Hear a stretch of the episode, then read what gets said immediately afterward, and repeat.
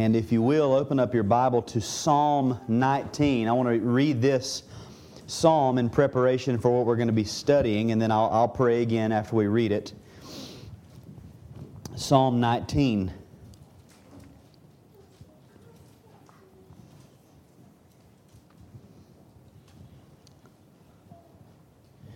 To the choir master, a psalm of David.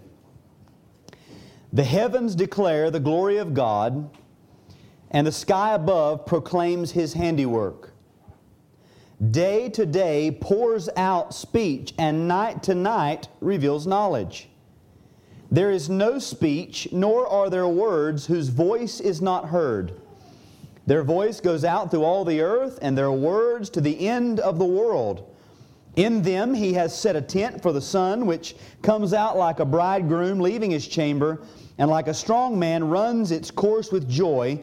Its rising is from the end of the heavens, and its circuit to the end of them, and there is nothing hidden from its heat. The law of the Lord is perfect, reviving the soul. The testimony of the Lord is sure, making wise the simple. The precepts of the Lord are right, rejoicing the heart. The commandment of the Lord is pure, enlightening the eyes. The fear of the Lord is clean, enduring forever. The rules of the Lord are true and righteous altogether. More to be desired are they than gold, even much fine gold, sweeter also than honey, and the drippings of the honeycomb. Moreover, by them is your servant warned. In keeping them there is great reward. Who can discern His errors? Declare me innocent from hidden faults. Keep back your servant also from presumptuous sins. Let them not have dominion over me. Then I shall be blameless and innocent of great transgression. Let the words of my mouth and the meditation of my heart be acceptable in your sight, O Lord, my rock and my redeemer. So we have in this psalm, obviously, if you don't know, hopefully you'll learn, what appears to be a very quick flip of a switch, a break that makes almost no sense unless you pay attention to what's happening. We have here two means of God's revelation. First, in creation, and then in His Word, revelation in Scripture. And so our goal tonight, as we study the balance of this chapter, this first chapter of our confession, is to learn the ins and outs of those two means of God's revelation. So let's go to the Lord in a word of prayer again, ask Him to bless our time, and then we'll jump in. Father, we do thank You so very much for the opportunity to get together and to open Your Word again and to meet with Your people again. Lord, I thank You for these precious people that they've come out and they have shown by their presence that they desire to hear the Word, and they want to know You, and they want to know sound doctrine and sound theology. They want to learn of You and learn of Christ. They desire to be around God's people. Lord, I pray that You would bless them for that. Bless them in spite of me in what we're going to study tonight. In Jesus' name we pray. Amen. So if you want to, you can keep your Bible open there to Psalm 19.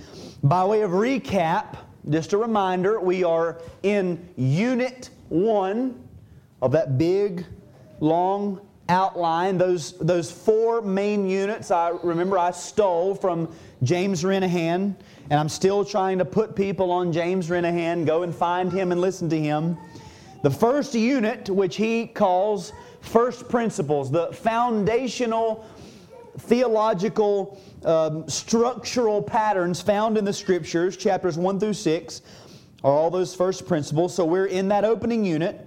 We're in the opening chapter of that unit, which is on the Holy Scriptures. And remember, everything in the rest of the unit is found in some form or another in this first chapter, not in the first paragraph necessarily.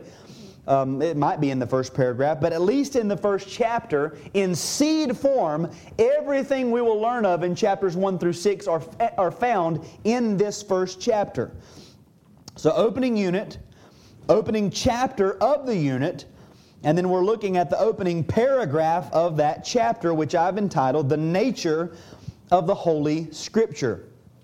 So last week, We looked at the first sentence, which I called the nature of the Holy Scripture stated.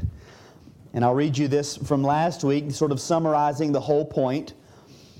We learn in this first sentence, the Holy Scripture, and only the Holy Scripture, is fully sufficient, totally certain, and infallibly correct in determining, explaining, revealing, and instructing in all saving knowledge, saving faith, and saving obedience.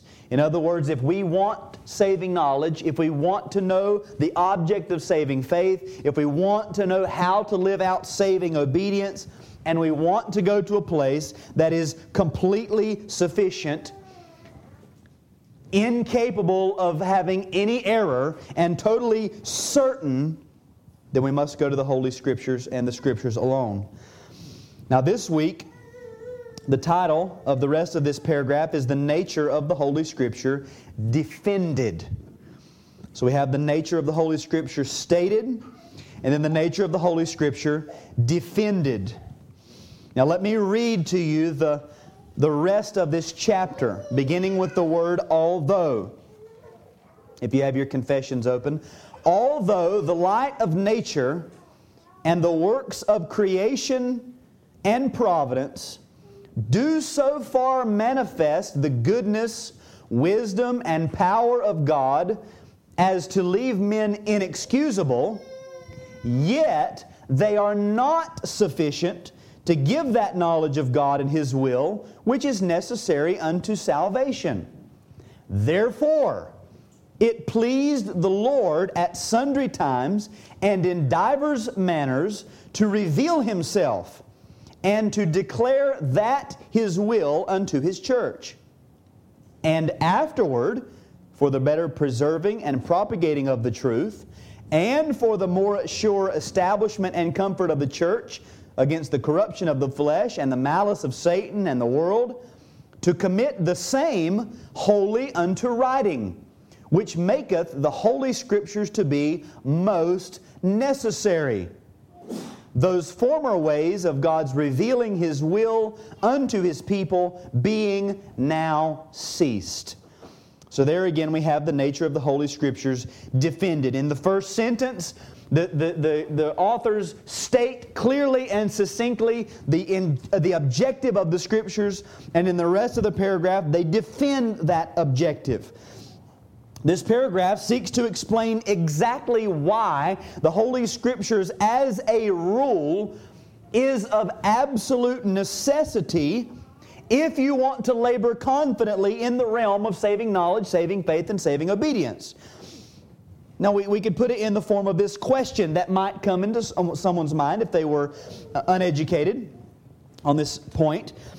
They might say, if God has always been in the business of saving a people for His own glory, and we know that in former times, at some point, there were no Scriptures, and then later than that, what they did have in a body of writing was less than we have now, then why is it imperative that we have the Scriptures and that we devote ourselves to their study? The Apostle Paul didn't have a Bible like we have. Moses didn't have a Bible like we have. Why do we need the Scriptures that we have? And so the answer to that question is found in the rest of this first paragraph, which deals with both areas of divine revelation that are discussed in Psalm 19, namely general revelation and special revelation. And so we can divide the rest of this paragraph up into those two main headings, general revelation and special revelation. Now these are very important terms when it comes to just understanding how God has revealed Himself. And so I forgot to make mention, I did make a sermon guide for this or an outline guide for this on the YouVersion app. So if you're using that, this stuff is there. General revelation, according to Mueller's Theological Dictionary of Latin Terms, which he obviously doesn't use the terms general revelation. It's something like revelatio generalis or something Latin sounding. But he defines it this way. This is general revelation. The general gift of knowledge of God to all people in and through the created order. That's general revelation. And then special revelation is the special gift of saving knowledge in Christ, in and through the prophets and the apostles, and in and through the teaching or prophetic office of Christ. Now let's compare those two ideas. General revelation is a general gift. It is to all people, and it is through the created order, that is, the things that have been created. While special revelation is a special gift. It's saving knowledge, not just the knowledge of God, but a saving knowledge. And it comes through the prophets and the apostles and through the teaching or prophetic office of Christ. Now, this is just to see what we've learned in weeks and months past. Where can we find the teaching and prophetic office of Christ now? It's in and through His the gifts given to His church, the people in His body on the earth. Christ operates not just through preachers and teachers, but also through those with the gifts of exhortation and wisdom and things of that matter, where they use the Word of God to teach God's people. So that's general revelation and special revelation, but that language is not in the confession. You can see the authors of the confession didn't just want to say, we need the Bible because there's general revelation and special revelation. They explain general revelation and special revelation, but it's trying to explain both of those in their respective context in redemptive history. If you notice, there's the language of adequacy and inadequacy. General revelation does this, yet it doesn't do this. And then it comes in at the end and says, and special revelation does just that. It does what general revelation cannot do. That's what this paragraph is trying to do. So in light of that apparent intention in the confession, I want to use the following as our two main headings. Not just general revelation, special revelation, but general revelation and its deficiency, and then special revelation and its finality. General revelation and its deficiency, and special revelation and its finality. So first, general revelation and its deficiency. Again, the goal of the confession at this point is not just to say, there is general revelation. It starts with general revelation, but it wants to use that to work its way to special revelation. So instead of jumping straight into what is lacking in general revelation, it starts by praising general revelation and then moves to its area of insufficiency. In other words, general revelation is great, but it can't do this, therefore we need something more. That's what's happening. So what then are the benefits of general revelation? It starts in the confession by giving us the benefits, or what general revelation does well. Notice, although the light of nature and the works of creation and providence do so far manifest the goodness, wisdom, and power of God as to leave men inexcusable. So here are the benefits of general revelation. Notice it begins with the word although. The sentence starts out by assuming there's going to be a contrasting truth coming later. In other words, he's saying, in spite of the following facts, or notwithstanding this truth, there's more. The confession is going to explain something to us under the presumption that what it's about to explain is not the sum total of the point that's trying to be made. So, although the light of nature and the works of creation and providence. Now, what is that? The light of nature is not the sun that shines and gives us light, or the stars that burn. The light of nature is the illumination of our natural humanity, that because we are human beings made in the image of God, we have rational faculties within our soul that separate us from the rest of the animal kingdom and the created order. One thing I often think of in this regard is animals. I had a puppy one time, and I didn't know you weren't supposed to just feed a puppy all you wanted. And so I just would pour out dog food, and it would eat and eat and eat until its belly was swelled out, and it would just lay there until it could finally waddle out into the yard, chew on grass until it vomited everything up. It was eating until it was sick. The dog didn't sit and reason, now if I eat this much, it's going to make me feel bad. A grown dog, you could throw a grown dog a pile of rotting meat. The dog's going to eat it. It's not going to sit and think, there's probably some bacteria growing on this. How long has this been sitting out? It's just going to eat it. All that dog knows is, that smells good in my nose holes and I want it in my mouth hole. That's all the dog knows. It doesn't have a reasoning faculty. But we as human beings have that. We can look and we can reason within our minds and weigh options and discern things. So that's the light of nature that we have as human beings. And then there are the works of creation and providence. Now both of those, if you paid attention, that will come back up in chapters 4 and 5. We're going to go into more detail, but here they are in seed form. The works of creation and providence. That would be everything that God created in 6 days on the earth, and the fact that He continues to keep all of these things going. He upholds all things by the word of His power, constantly working everything according to the counsel of His will. In all of that, that's the light of nature within us and the works of creation in providence. So in other words, the work of God being described here is that work which is openly visible for all people to see. They can look at it, and then using their creaturely reasoning, they can discern something more than just what's there. We can look at the created realm as it stands and learn some things about God. Now, what are those things? The confession continues that these works of creation and providence do so far manifest the goodness, wisdom, and power of God.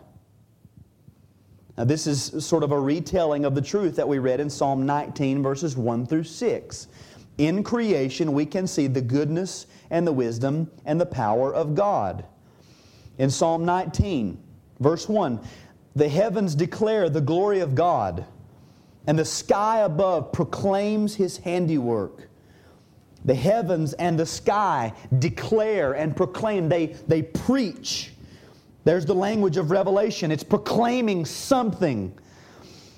By the incomprehensible expanse of the sky above us, we can learn of God's infinitude.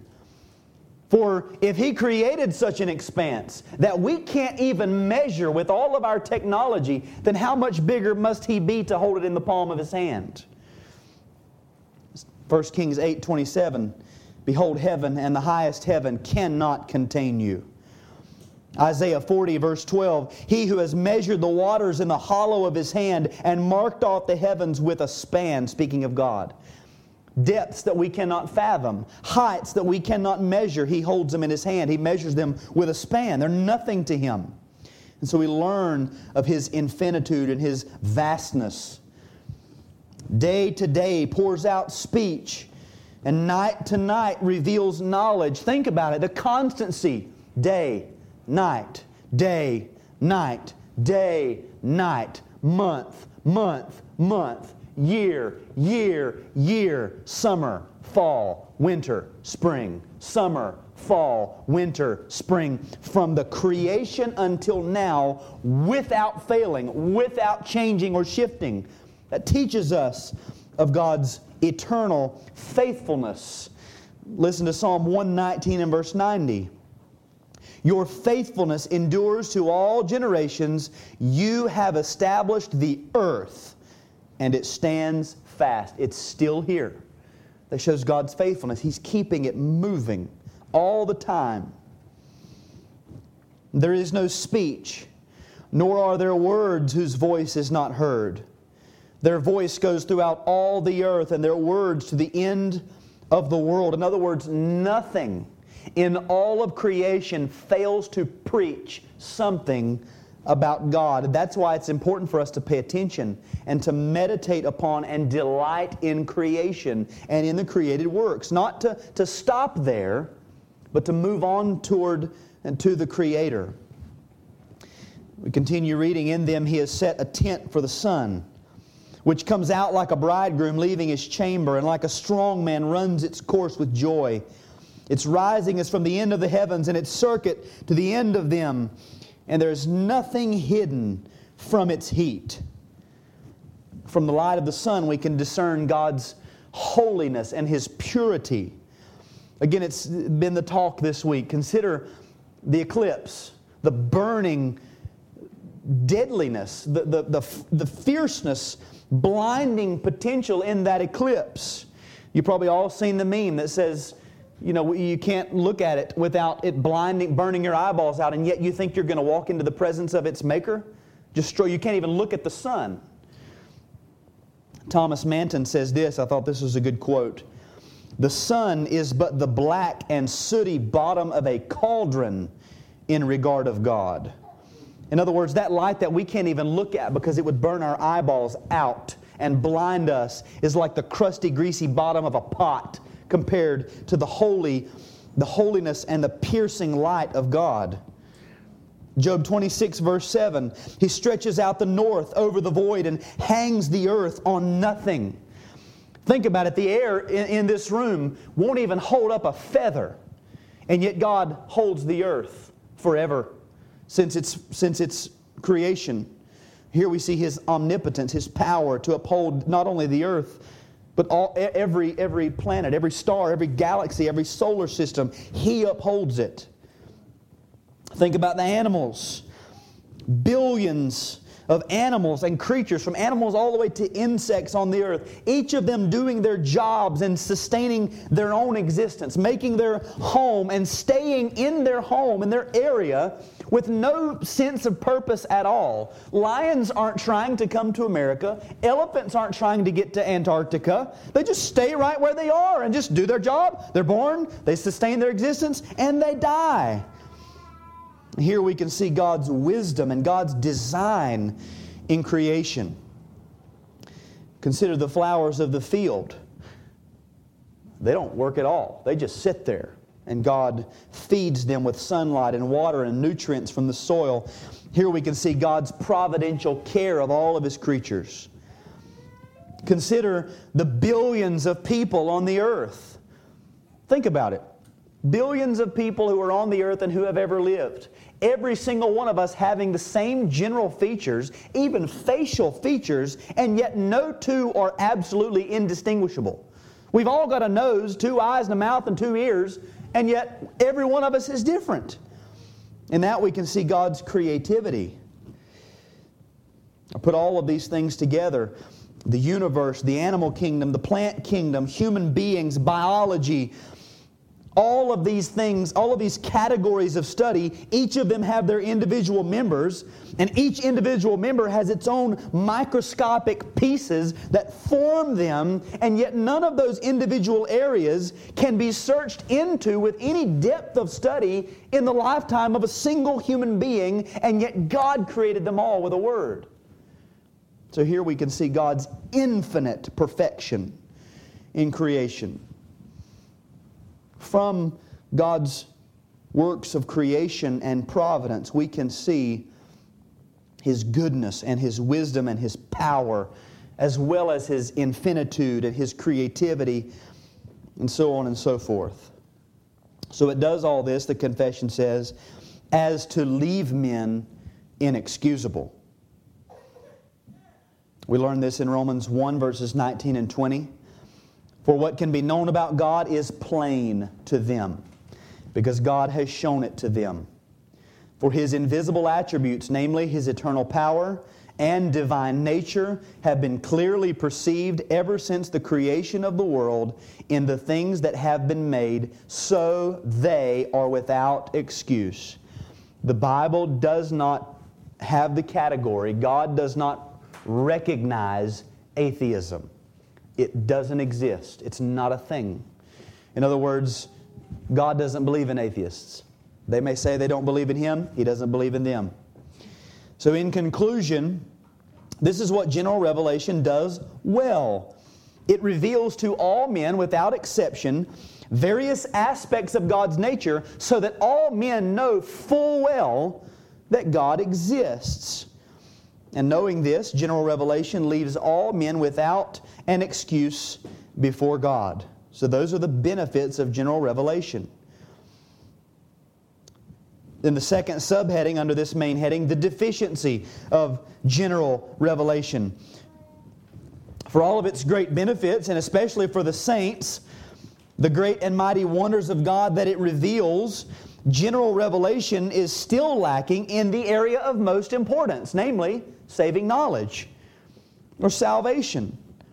We continue reading in the confession, yet the confession or the general revelation does all of these things, yet are they not sufficient to give that knowledge of God and His will which is necessary unto salvation. General revelation cannot give what is necessary for salvation. Last week we saw there is a knowledge that is necessary for or unto salvation. You must have it. You must know God in a certain way, not just about Him, but know Him. And general revelation does not provide that knowledge for us. Those who only have general revelation do not have this knowledge. Without this knowledge, there is no salvation. Therefore, how much more diligent should we be in getting this knowledge to those who don't have it? To those who don't have this saving knowledge. How will they hear without someone preaching? They have to have it. We can't say, well, out in the jungle, and this is the Billy Graham answer, they look up and they're going to see the trees and the sky, and God will judge them based on what they knew. God will have mercy on them based on what they could see. He will judge them based on what they knew. They knew of His divine nature and eternal power, and they didn't cling to Him and run to Him for salvation in Christ, and therefore they are without excuse. So we want to get that message to those who don't have special revelation, because general revelation can't give it. General revelation cannot give that which is necessary for saving knowledge, saving faith, and saving obedience. In other words, you cannot look at creation and providence and learn that God is one God in three persons. You can't discern the three in one or the one in three God. You can't look at creation and learn that Jesus of Nazareth is God incarnate, two natures, perfectly complete and whole in one person. You can't look at nature and learn that God laid on Jesus the sins of His people and then executed Him for their sins. You can't look at creation and learn that through faith, God imputes to us the righteousness of Christ. You won't learn these things by looking at the sun or the clouds or an antelope or plankton. It won't work. You can look all day long and you can learn a lot of great things, but you will not learn what is necessary for salvation. So while general revelation is very important because it leaves all men without an excuse before God, and it provides the Christian countless specific objects for which we might praise God and meditate on His attributes, it is not enough for the unbeliever to come to a saving knowledge of God. So there's general revelation and its deficiency. The second main heading then is special revelation and its finality. Special revelation and its finality. Here we see how the Holy Scripture, which is the substance of special revelation, adequately fills the gap left by general revelation, and it does so in such a way as it leaves no other gap in God's revelation to man. In other words, it is final. There's no need for any other revelation after God's special revelation. Under this main heading, I've got three subheadings. In the rest of the paragraph, we have first special revelation defined for us. The chapter or the paragraph here tells us what is meant by special revelation. Notice it says, therefore, it pleased the Lord at sundry times and in divers manners to reveal Himself and to declare that His will unto His church. Now, this is obviously just a simple restatement of the words of Hebrews 1:1. From the King James Version, notice, God, who at sundry times and in divers manners spake in time past unto the fathers by the prophets. So first, in understanding the definition of special revelation, we have to understand the manner of special revelation. How does it come? Sundry times, divers manners. That means various times and in various ways. That means not all the time, not every day, not every moment, like some seem to think that in the biblical time and even now, God's just always whispering something in somebody's ear, and we've got to go find that person, hear what God's saying. The Scriptures, not only in the historical account, don't show that, but the Scriptures very clearly says the opposite. At sundry times, sometimes God would speak, and in divers manners. That means various ways. Now, how did God speak? Well, dreams, visions, handwriting on tablets, handwriting on walls, a voice from the sky, theophanies and Christophanies, Christ, pre-incarnate Christ appearing to people. God spoke through a burning bush. God spoke through a still small voice. God spoke through a spirit of a dead prophet being as it were, conjured up by a witch. God can speak in any way He wants. And so in this passage from Hebrews, which is simply reproduced in the confession, we're told very explicitly what is the manner of special revelation, sundry times and divers manners, but specifically, it was God who was speaking. God spoke. Now, what is the meaning of special revelation? Again, we're trying to come to a definition. So we have the manner, and then we have the meaning of special revelation. What is He trying to do? First, He's revealing Himself. It pleased the Lord at sundry times and divers manners to reveal Himself. When God spoke in these various ways, He was revealing Himself. Turn with me in your Bibles to Proverbs chapter 2. Proverbs chapter 2. This is something I've been soaking in this week.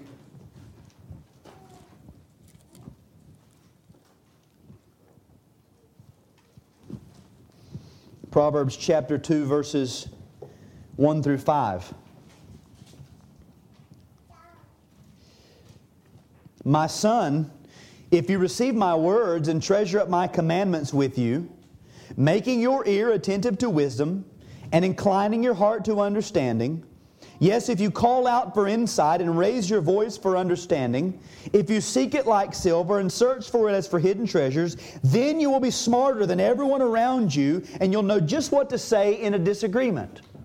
It's not what it says. Then you will understand the fear of the Lord and find the knowledge of God. When we're studying the Scriptures, God is speaking and He's revealing Himself. We go to the Scriptures to learn of God. So what is the meaning of special revelation? First, God is revealing Himself. Secondly, He is declaring His will. Please the Lord at sundry times and divers manners to reveal Himself and to declare that His will. As we come to know God, after that, either explicitly or by implication, we are then revealed God's will for us. This does not mean as we learn about God, He's going to tell me who I should marry or where I should go to work. This is speaking of His revealed and declared will. In His words, God tells us about Himself, and He tells us how we should live in light of who He is.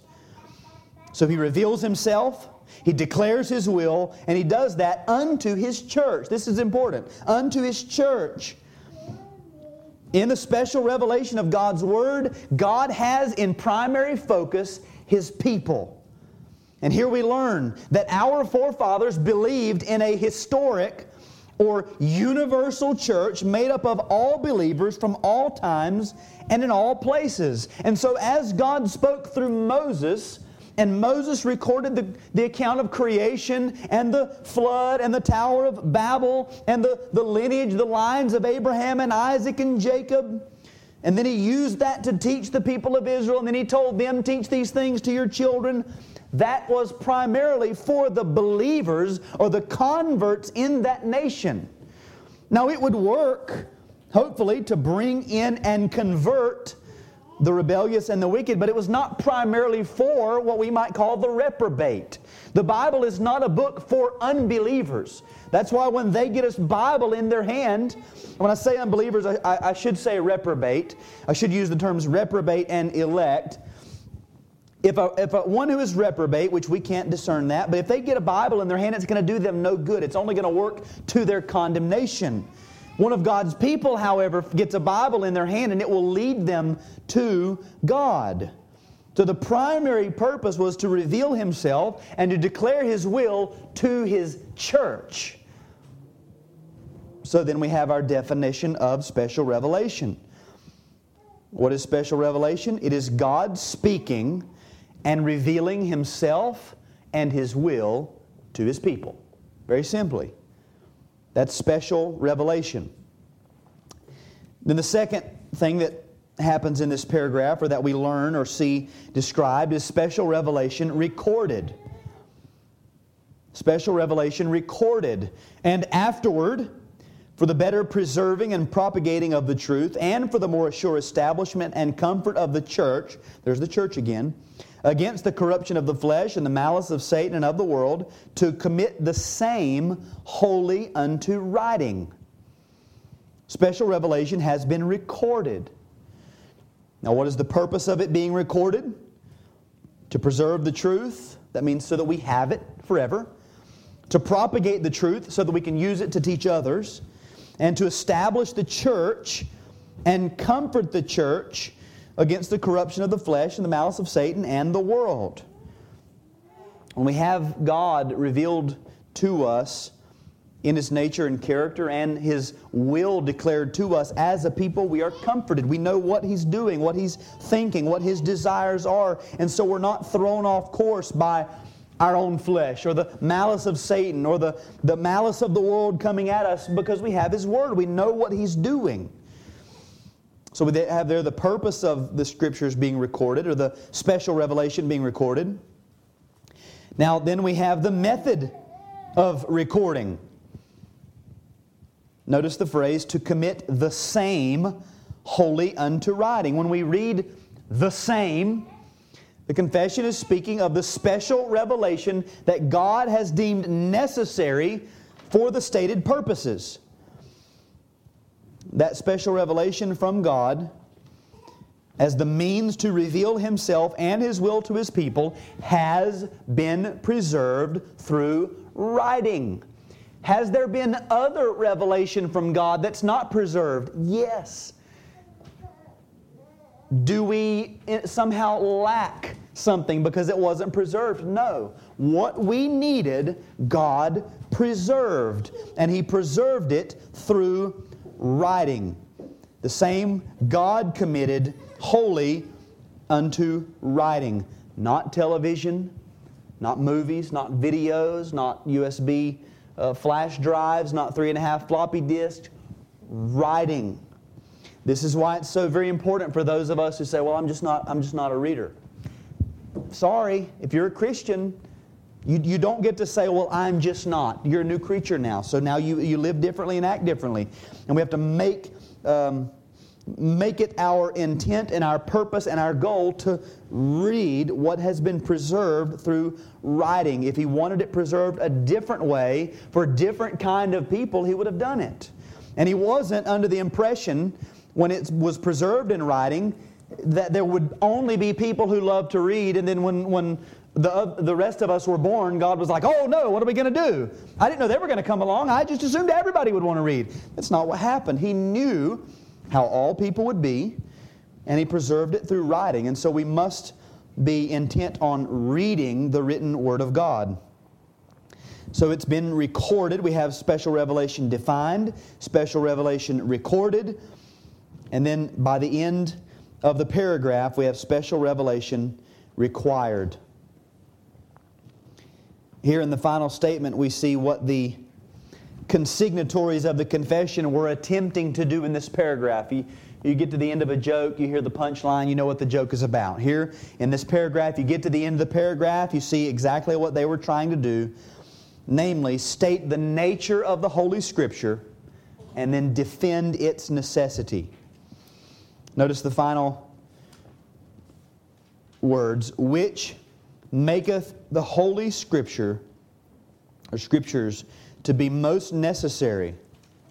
Those former ways of God's revealing His will unto His people being now ceased. So first, the necessity of the Scriptures is stated, which maketh the Holy Scriptures to be most necessary. That phrase, which maketh, refers to all that has just been said about general revelation and special revelation has proven to us that special revelation is needed if anyone is going to come to a saving knowledge of God in Christ. In other words, general revelation is great, but it's not enough. Therefore, God did more in special revelation, and that makes special revelation absolutely necessary. And since God's chosen means of preservation and propagation has been the inscripturation of His special revelation, the Holy Scripture is necessary. The written down, copied, printed, dispersed Word of God is absolutely necessary if anyone is to be saved. Now that doesn't mean you have to have a copy in your hand, or when you're sharing the gospel, all you can do is stand and read it to someone. But if you do not have some sort of intake and digestion of this written word, and then the regurgitation of this written word, there will be no salvation. The people in the deepest, darkest jungles of Africa, if they don't run into somebody who's read some of this and got it here, and then it comes out here, they have no hope. They're not going to look at the sunshine and flee to Christ. They won't. If they don't have a copy of the Scriptures, another form, if they don't have a copy of the Scriptures translated into their language that they could then read and discern, they have no hope. There's no hope for them. And we often, that makes us want to think, well, that's not really all that fair. No, what's not fair is we have it and we're not doing anything with it. We don't, that's what's not fair. We know their plight. We know their condition. We know what they need, and yet we as God's people are so hesitant to do anything about it. So it is absolutely necessary. So the necessity stated and then the necessity defended. Those former ways of God's revealing His will unto His people being now ceased. So again, somebody might say, well, the Scriptures are not absolutely necessary because we can read in the Bible and see that God definitely spoke to people without the Scriptures before. And if He spoke to people without the Scriptures before, well, then He can obviously do it again. Well, the confession answers that. Those former ways of God's revealing His will unto His people being now ceased. In other words, God doesn't reveal Himself like that anymore. Now, this would be our statement concerning the charismatic or the apostolic or revelatory sign gifts. Speaking in tongues and prophecy and words of wisdom. There's somebody in the crowd who's got a hurt knee. That kind of thing.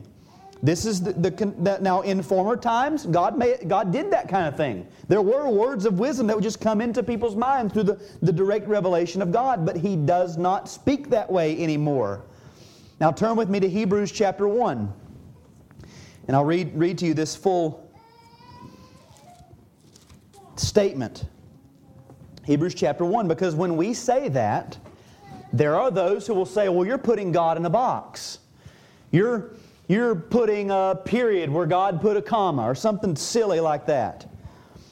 And so we turn to the Scriptures and we say, well, no, we're not putting God in a box.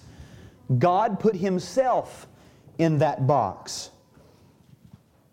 Hebrews chapter 1, beginning in verse 1. Long ago, at many times and in many ways, God spoke to our fathers by the prophets. But in these last days, He has spoken to us by His Son, whom He appointed the heir of all things, through whom also He created the world. Now, the apostle states it very clearly here. Notice that word but at the beginning of verse 2. But, in other words, God used to speak one way. Yes, He did. But now He has spoken in a different way. He doesn't do it like that anymore. And since He has spoken in this different way, He stopped speaking in the old way, you see. So the Scriptures, the Word of God themselves, tell us stop trying to hear something from God, stop looking for a sign, stop listening for something, and read the written Word. This is how He speaks. And that's that chapter, the nature of the Holy Scriptures stated, and then the nature of the Holy Scriptures defended. Now very quickly, just some application that we could take from this. We need to take time to observe God's revelation in general revelation. This is an area where I lack and where I would imagine most of us lack. Look at the creation and think of God. Consider His wisdom and His power and His might and His infinitude and His creativity in creation, and allow what He has given us to speak, to proclaim, to preach to us about God, and meditate upon God in that way. It is the most beneficial way to study the Scriptures, yes. But does that mean we don't derive any meaningful benefit from creation? No, it doesn't. And that's why I'm not totally, completely upset if I find out men are going to be sitting in a tree stand instead of doing something else with the church. I'm cool with it because I know if you'll sit in a tree stand and just think of God, I know we got our phones now, we can read Scripture, we can look at creation, use that time. It doesn't have to be wasted. It's not a throwaway time, and we should develop that. We should, I think we lack in this area, and we're missing out on things that we could be getting from God if we would meditate upon Him in this way. When you read the Psalms, they're littered with created order things. David had no problem looking at those types of things. Christ Himself taught. Consider the lilies. Look at the birds. All of these things. The seed on the pathway. All of these things we can learn about God. So take that time to observe God's revelation in general revelation. But also, secondly, give yourself to knowing God in special revelation. Give yourself to it. There's no greater pursuit in this lifetime. Everything that we do in this life comes down to this one pursuit. Know God and be prepared to meet God. That's it. In raising our children, in managing our homes, in changing diapers, in going to work. The goal in all of that is to know God. And the best place to learn, the most efficient place to learn of God is in special revelation. And so, read the whole Bible. Read the whole Bible a lot. When you read throughout history, these men who would read the Bible 4 times a year or more, just over and over. Read the Bible a lot. That doesn't mean don't study particular passages. That means do both. Read the Bible a lot and study particular passages. You say, well, I don't have time. You don't have time not to. It's going to take us who knows how long just to preach through one book of the Bible. That's just one book, and I've not even done it justice. It's going to take our whole lives to give everything we have to learning of God, and even in that we'll barely scratch the surface. So read the whole Bible, read it a lot, read it to know God, not to learn knowledge, just knowledge for the sake of knowledge, not to win arguments, Not to defend 5 points or 5 solas, that all that's good. We should be ready to give a defense for the hope that is in us. We should be ready to proclaim the gospel. But ultimately, those things flow out of knowing God. And when you run into people who struggle with those types of doctrines and that type of biblical theology, if you pry, you will find they have a deficiency in their knowledge of God. They have not understood God. When you understand God, this other stuff is just a given. It's just, well, of course. Of course that's what the Bible teaches. It's the only way it could be. But we should study to know God, read to know God, and read it prayerfully. That means read before you start. Read when you get done, and pray before you start, pray before you or when you get done, and pray as you read. God, illuminate this. Help me to understand. Give me more light in understanding. What does this mean? And then once you get the meaning, God, help me apply this. Apply this to me. Apply this to my life. Apply this to the way I work, the way I shepherd my family, the way I manage the home. Read it prayerfully. It's amazing the number of people who have faulty views of God or any scriptural theme, and then when you press them on the issue, you find out they just don't read their Bibles very much. They're not getting a whole lot of Bible. And we might not be very smart. We might not be as smart as most people. But if you get a lot of Bible, you will learn about God. And just a few quick points here. You might say, well, I just don't understand it.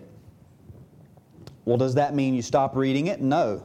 Psalm 119 and verse 130 says, the unfolding of your words gives light. It imparts understanding to the simple. So, well, I just don't understand it. Answer, keep reading then. Read more of it. We say, well, I just don't have time. Psalm 119, 147 and 148 says, I rise before dawn and cry for help. I hope in your words. My eyes are awake before the watches of the night that I may meditate on your promise. I just don't have time. Well, how many hours before daylight are you getting up? How many hours before day or after daylight are you staying awake? You say, well, I just have so many other things going on. It's just hard for me to get involved in the study of the Scriptures. How often have you prayed the prayer of Psalm 119:37 to God, turn my eyes from looking at worthless things and give me life according to your ways. Ask God, make me hate worthless, silly obsessions and pastimes so that all I have to do is devote attention to the Scriptures. We might say, well, I just work so much. Psalm 119:36, incline my heart to your testimonies and not to selfish gain. What good is all of that money, all of the hours accumulated if we don't know God?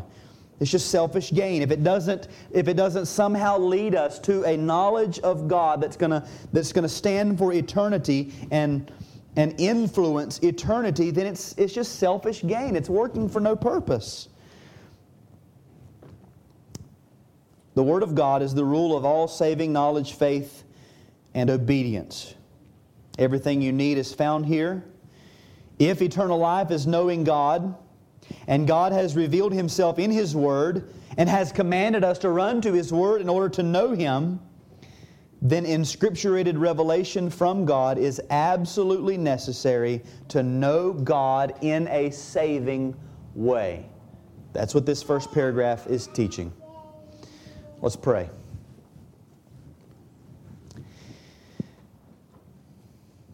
Lord, I pray that you would give us a renewed zeal for your word.